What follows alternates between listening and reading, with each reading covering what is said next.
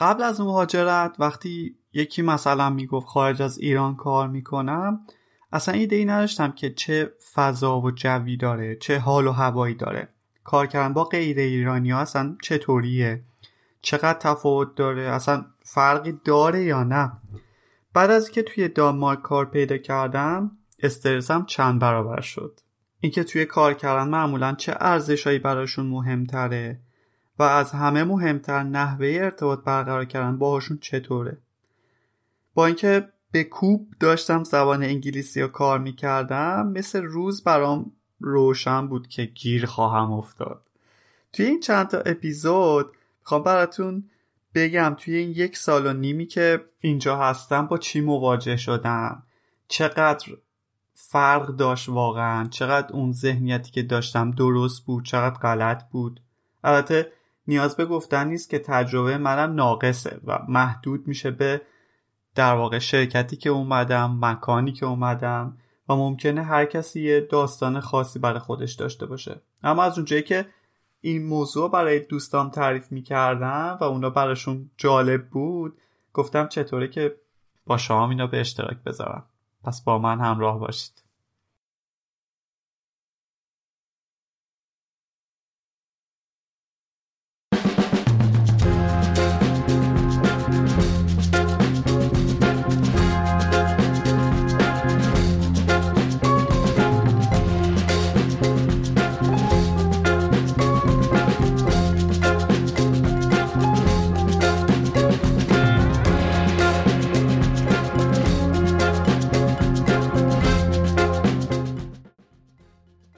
روز اولی که وارد شرکت جدیدم توی دانمارک شدم مصادف بود با دومین روزی که کلا وارد خاک دانمارک شده بودم.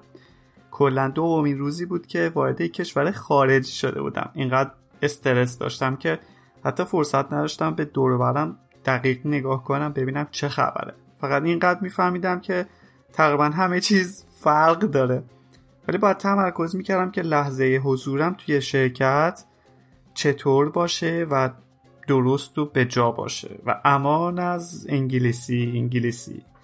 یعنی فکر این که قراره من اون روز رو چطوری رد کنم کلا خواب و خوراک برام نذاشته بود از چند هفته قبلش. تازه همه اینا به غیر از فکر خونه و کرایه خونه و زندگی جدید و اینها بود. وقتی تصمیم گرفته بودیم که همه چی از صفر شروع کنیم هیچ وقت فکرش رو نمی کردم که همین از صرف شروع کردن دقیقا یعنی چی.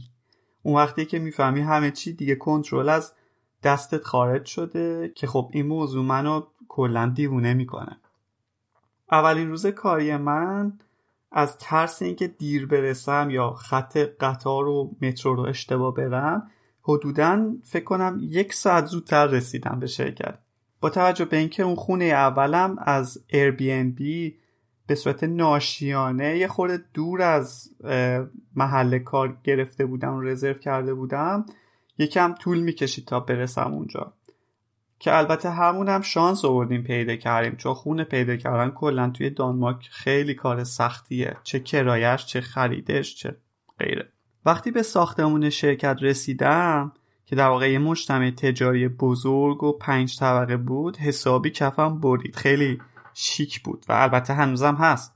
اولین کسی که دیدم یکی از مسئولای اچ آر بود که قبل از اون مرتب از طریق ایمیل باهاش در ارتباط بودم. برای در واقع مسائل ویزا و اینکه چطوری خونه بگیرم و قوانین و غیره. اصلیت این همکار HR بریتانیایی بود. خب می‌تونید فرض کنید که همین موضوع چقدر می‌تونست برای من توی اون موقعیت سخت تر باشه. چون که لحجه خیلی سختتر و سریعتر و خیلی نیتیو تریه دیگه. با این حال خودم رو حسابی آماده کرده بودم. برای انواع مکالمه ها دیالوگای انگلیسی و غیره. اونجا منتظر نشستم تا مدیر مستقیمم اومد. مدیر من یه لحجه دانمارکی خیلی قلیز و خیلی بم داره. توی انگلیس صحبت کردنش هم کاملا مشخصه. اصلا شما بگو اگه من چیزی میفهمیدم اون لحظه داره چی میگه. با اینکه باهاش به صورت ریموت صحبت کرده بودم. ولی خب وقتی از نزدیک باشی دیگه اون لحظه شرایط فرق داره. من دیگه از روی ایما و اشاره و حرکت های صورت و بدنش یه چیزایی توی زمین و آسمون می‌گرفتم و میفهمیدم و یه چیزی جواب می‌دادم. این موضوع حالم از قبلم بدتر می‌کرد و قرار بود اونجا خب شروع کنم کار کردن و اوضاعم از اون چیزی که فکر کردم واقعا وخیم تر بود. و اون استرسی که داشتم به جا بود. مدیرم منو به کل شرکت که حدود یه هفتاد هشتاد نفری بودن معرفی کرد و منم کلا با یه لبخند تا بناگوش باز فقط می‌گفتم خیلی خوشبختم. بله خیلی ممنون. کلا زیاد وارد مکالمه های زیادتری نمی شدم و بعد از اونم تو روزهای اول با تیمم آشنا شدم. یه product owner دانمارکی scrum master بلژیکی فرانسوی developer ها هم دوتا دانمارکی یه فرانسوی و یه هندی. من قرار بود جای اون هندی بیام. البته یه ای هم داریم که پرتغالی هست. یه صبحونه معارفه با هم داشتیم و من خودم رو معرفی کردم. که خب توی اون خوب بودم چون اینقدر معرفی کردن و تمرین کرده بودم که می‌دونستم دقیقا و چی بگم. و بقیه هم به همین شکل. البته وقتی میگم نمیفهمیدم انگلیسیم بد بود می‌تونم اینطوری بگم که اعتماد به نفسم کم بود. الان که فکرشو می‌کنم. چون که در حد ارتباط برقرار کردن خوب بود. من میفهمیدم. می‌تونستم جواب هم بدم. ولی خب حس خوبی نداشتم نسبت بهش. به خاطر اینکه نمی‌تونستم خیلی سریع مکالمه ها رو ایجاد کنم. خیلی سریع نمی‌تونستم مکالمه رو ادامه بدم. در حد شورت کانورسیشن خوب بود ولی نمی‌تونستی اونو بیشتر ادامه بدی. خب فکر می‌کنم منطقی هم هست. وقتی که تمرینت کم باشه وقتی که تو فضا نباشی یه همچین حالت برای همه وجود داره تو هر زبانی البته تیم من و تیمای دیگه هم یه خورده تغییر کردن. مثلا توی تیم ما یه دیولوپر از ایتالیا هم بهمون اضافه شد. از لحجه سخت مدیر مستقیم هم گفتم. اونو بذارین کنار. وقتی که با پرودکت اونر تیم صحبت بکنی اصلا اون دیگه وحشتناک بود در برابر مدیر مستقیم. بخاطر اینکه روزهای اول که توی جلسات یا حالا مستقیم شروع می‌کردیم با هم حرف زدن من کل سی پیو مغزم رو خرج می‌کردم که فقط تشخیص بدم که لارز داره چی میگه. به خاطر اینکه خیلی لحجه سختی بود و در واقع خیلی کلمات و بد یعنی به شیوه با تلفظ دانمارکی جورایی ادا می‌کرد. و می‌کنه هنوزا. لحجه فرانسوی که دیگه بدتر. اول وقتی از شرکت برمیگشتم خونه همش با خودم فکر کردم که خب حالا چیکار کنم. من دارم به زحمت تشخیص میدم چی دارن میگن چه اتفاقی داره میفته اصلا حرف زدن خودم به کنار. خلاصه فقط خودم رو بسته بودم به پادکست های انگلیسی و و خب از طرف دیگه درگیر گرفتن یه محلی واسه اسکان و وسایل خونه و همه اینا واقعا اذیت کننده بود.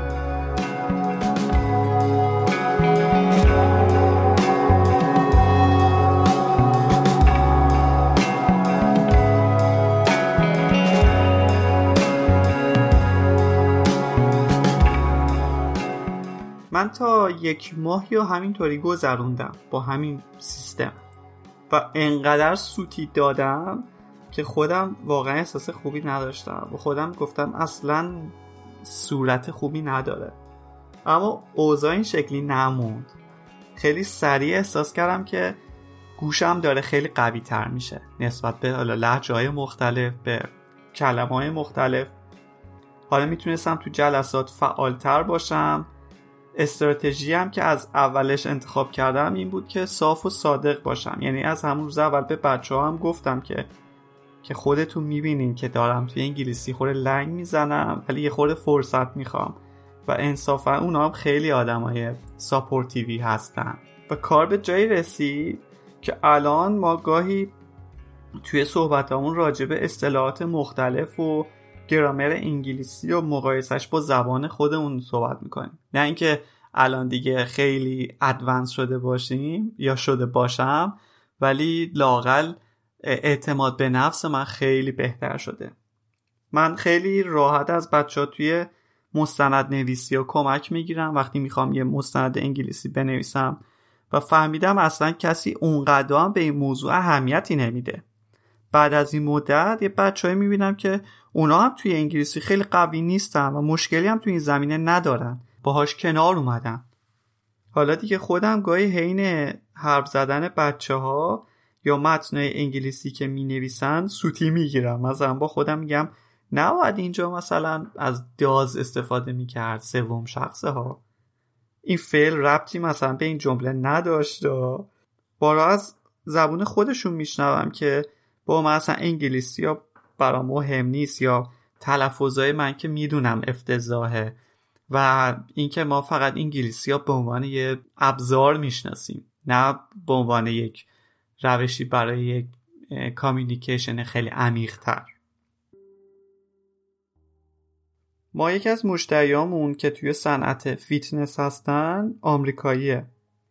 task‌ هایی که توی یه sprint معمولا انجام میدیم و خودمون به مشتری به صورت remote demo می‌کنیم و جلسه review داریم. تصور کنید که اون اوایل من چه حالی بودم که حالا باید برای یه سری که زبان اولشون هم انگلیسیه امکانات جدید نرم افزار رو توضیح بدم. خلاصه من همه این ترس رو پشت سر گذاشتم و شروع کردم به توجه کردن به لغات، فعلها، حرفهای خودم که کجا رو امروز درست گفتم کجا رو غلط گفتم و واقعا شد یه موضوعی که دائم باهاش کلنجار می‌رفتم و باهاش در ارتباط بودم. بعد از مدتی هم یه معلم زبان آنلاین گرفتم تا چندین ماه هم مرتب با, با اون کار می‌کردم. الان وضعیتم خیلی با تر شده. جلسات ها کامل می‌فهمم آدما رو می‌فهمم منظورشون رو می‌تونم بگیرم و می‌تونم منظورم رو برسونم بهشون. سر نهار حتی گاهی برای همتیمی ها خاطره تعریف می‌کنیم کلی میخندیم و شوخی می‌کنیم. من قبل از این تجربه همش فکر کردم که اینکه میگن طرف خارج کار می‌کنه یا زندگی کار می‌کنه چطوریه. خیلی سخت می‌تونستم درک کنم. اینکه فکر می‌کردم که باید حتما یا صفر باشی یا صد. اگه اونجایی باید صد باشی و اگه نباشی نمی‌تونی کارهای روزمرت رو انجام بدی. اما موضوع اینه که شما می‌تونی توی زبان خیلی هم خوب نباشی و تا مدت ها هم یه جایی هم زندگی کنی. به نظرم یه چیزی شبیه همون قانون 80 20 مثلا اینکه میشه گفت تو با دونستن 20 درصد مثلا انگلیسی می‌تونی در واقع 80 درصد کاری که می‌خوای انجام بدی و اونقدر به مشکل خاصی نمی‌خوری. تو نیازی است که توی انگلیسی خیلی تلفظ مثلا بریتیش یا آمریکایی داشته باشی یا اینکه یا اینکه لغات خیلی آکادمیک بدونی یا اینکه حتی گرامرای خیلی پیچیده رو بلد باشی.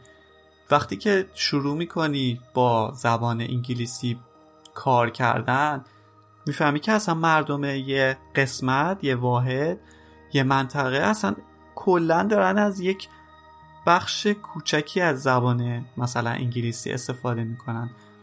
اصطلاحها کاملا تکراریه. بعد از یک سال هر کسی هر اصطلاحی که می‌خواد استفاده کنه رو همه شنیدن و همه بلدن. چیز جدیدی توش استفاده نمیشه و قرارم نیست که چیز واقعا پیچیده استفاده بشه. مهم همینه که اصلا یه اصطلاحاتی کلماتی استفاده کنی که طرف مقابلت بفهمه نه اینکه بری مثلا یه چیز پیچیده رو پیدا بکنی. البته که اگه هر چقدر عالی باشی به نفته هر چقدر لحجت بهتر باشه خودت حس بهتری داری خودت می‌تونی راحت تر ارتباط برقرار بکنی. اینکه بتونی کلمات خیلی بهتر رو توی کانتکست مناسب تری استفاده بکنی فوق العاده است. ولی خب می‌دونید که این قسمت از در واقع زبان دیگه نیاز به یک خودگذشتگی بالایی داره نیاز به یک تمرین مداوم داره. از یه جایی به بعد دیگه چیزی یاد نمی‌گیری مگه اینکه خودت بری سراغش. حتی اینو می‌دونم که اغلب مردم اغلب دوستا و همکارایی که باشون صحبت می‌کردم می‌گفتن که اصلا چه نیازی هست که من برم و بهتر باشم؟ همین برای من بس دیگه کفایت می‌کنه. من کارم داره راه میفته و من همین رو می‌خواستم.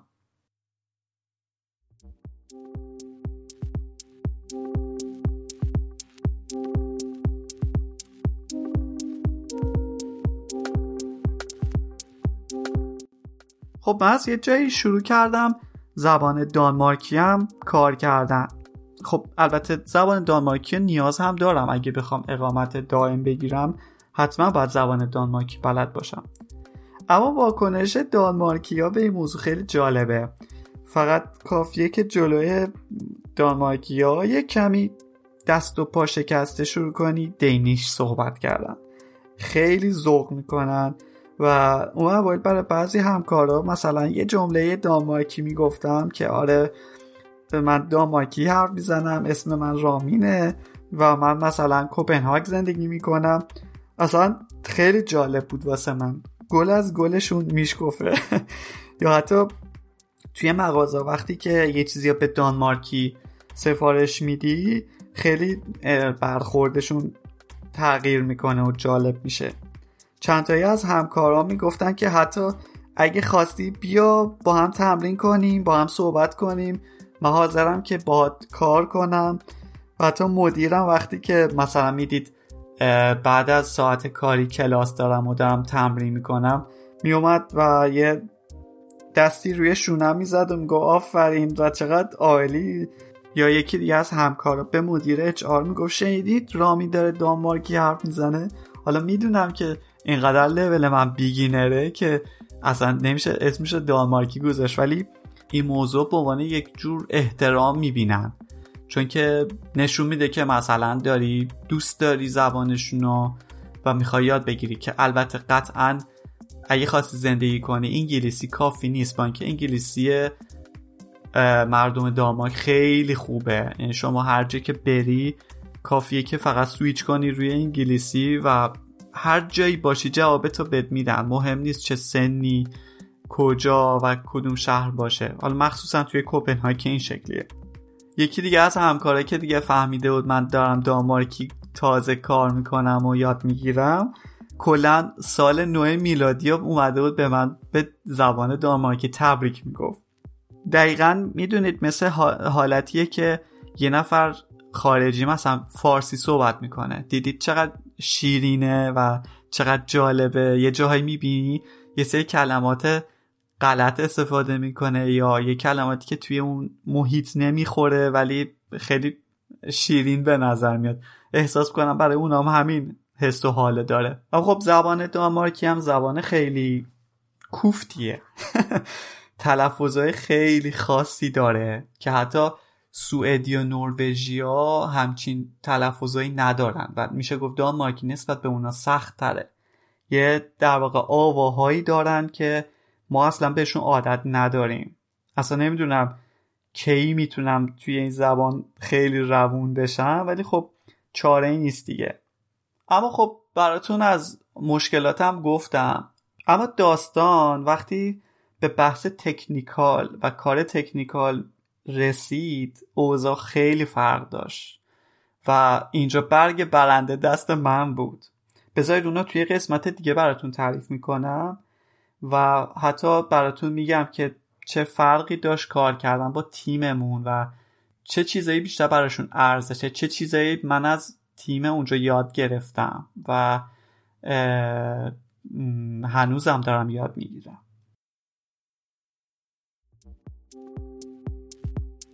خیلی ممنون که این اپیزود رو گوش دادید. من رامین هستم. این پادکست کامپایل پادکستی که بیشتر در مورد برنامه نویسی و کار تیمی و تجربه شخصی خودم از پیدا کردن کار و مهاجرت و غیره براتون میگم. فعلا تا بعد.